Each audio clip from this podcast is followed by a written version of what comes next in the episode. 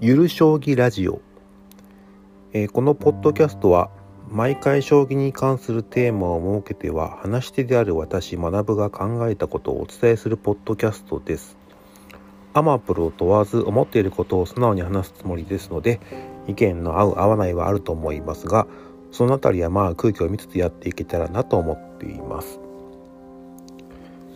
それでは今回第1回目ということで自己紹介をしたいと思います。えー、学さんというツイッターアカウント名を使っている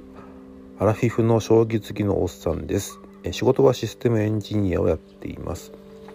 えー、気力は、え現在将棋クエスト10分で6段5分だと5段です。振り飛車党で特に中飛車が好きですが居飛車も普通に指します。それではポッドキャストを始めたきっかけの話をしようと思いますまあ、昨年2021年の7月に YouTube でたまたま見かけた古典ラジオという番組が面白くて、まあ、ずっと見てたんですけども、まあ、ポッドキャストもやってるということなんで聞いてみたらまあとても面白く特に散歩やジョギング中にとても都合が良かったんですよね。で、まあ、全部聞き終えて寂しくなってたところ、まあ、古典ラジオで出てらっしゃった樋口清則さんがまあいくつかポッドキャストをやってるということだったのでまあ調べていろいろ聞きまくっていました。でその中で樋口さんがやっている塾それからポッドキャスト勉強会っていうのがやってるということだったので、まあ、ちょろっと見てああこれだったらできるのかなと思って、まあ、適当に調べて今放送というか、えー、番組を撮っているという感じです。まあ思ったことをそうですねポットアウトプットしたこと他人に伝えることが、まあ、確かに面白いなということがありまして今までもホームページやブログといったところで、まあ、文章によるアウトプットや自分の意見を、まあ、発表したりすることをやっていたんですけれども、まあ、音声によるアウトプットはやったことがなかったので、まあ、まあどうせ時間もあるしやってみるのは今かなと思ってちょっとチャレンジをしようかなと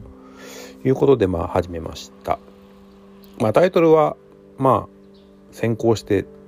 今大活躍しているポッドキャストのゆる言語学ラジオをオマージュさせてもらっています。はい。では今回テーマに する将棋の内容ですけども、まあ、私と将棋ということで、えー、お話をしていこうかなと思います。まあ、そもそもその将棋のラジオというかポッドキャストをやるきっかけの大元私がなぜ将棋を好きになったかまあ、将棋を始めることになったかっていう、まあ、お話を勝手に語りたいなと思ってます。ではいきます。まあ、父に将棋を、まあ、小学校1年生の頃に教わりまして父はまあ職場の大会でトロフィーをもらってくるような腕前でした。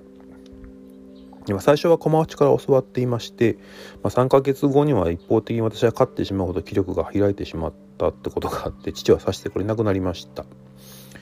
まあ、以降はその学校で友達と指してたんですけどもまあ気力の差があってまあ勝負にならないみたいな感じであんまり面白くなかった記憶がありますなので、えー、っと当時はあの将棋月刊誌である「将棋世界」をよく読んでいましたまあ指す相手もいないんですけど、まあ、本読むのが好き、まあ、記書も好きだったので、まあ、将棋世界以外だと、まあ、新聞の新将棋欄とかあとは棋書あのプロ棋士が書かれたまあほぼゴーストですけどまあ当時でいうと米長さんとか桐山先生とか。あとまあ次戦記とかは好きで次戦記もよく読んでましたね。中原先生対大山先生の、えー、次戦記あ中原さん目線の次戦記なんかはよくあるし今だ本棚にもあってたまにパラパラめくったり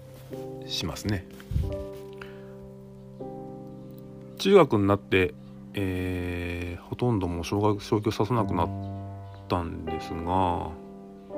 まあ、高校の時も指さないですねで大学に入っても指さなくてその後大学卒業して就職しましたで就職の時に、まあ、ちょうどインターネットとか流行り始めたことがあったんで個人でホームページを持つみたいなことが流行りまして、まあ、その時当時将棋の話を書いてる人があんまりいなかったなということで、まあ、コツコツ書いては発表していた記憶があります。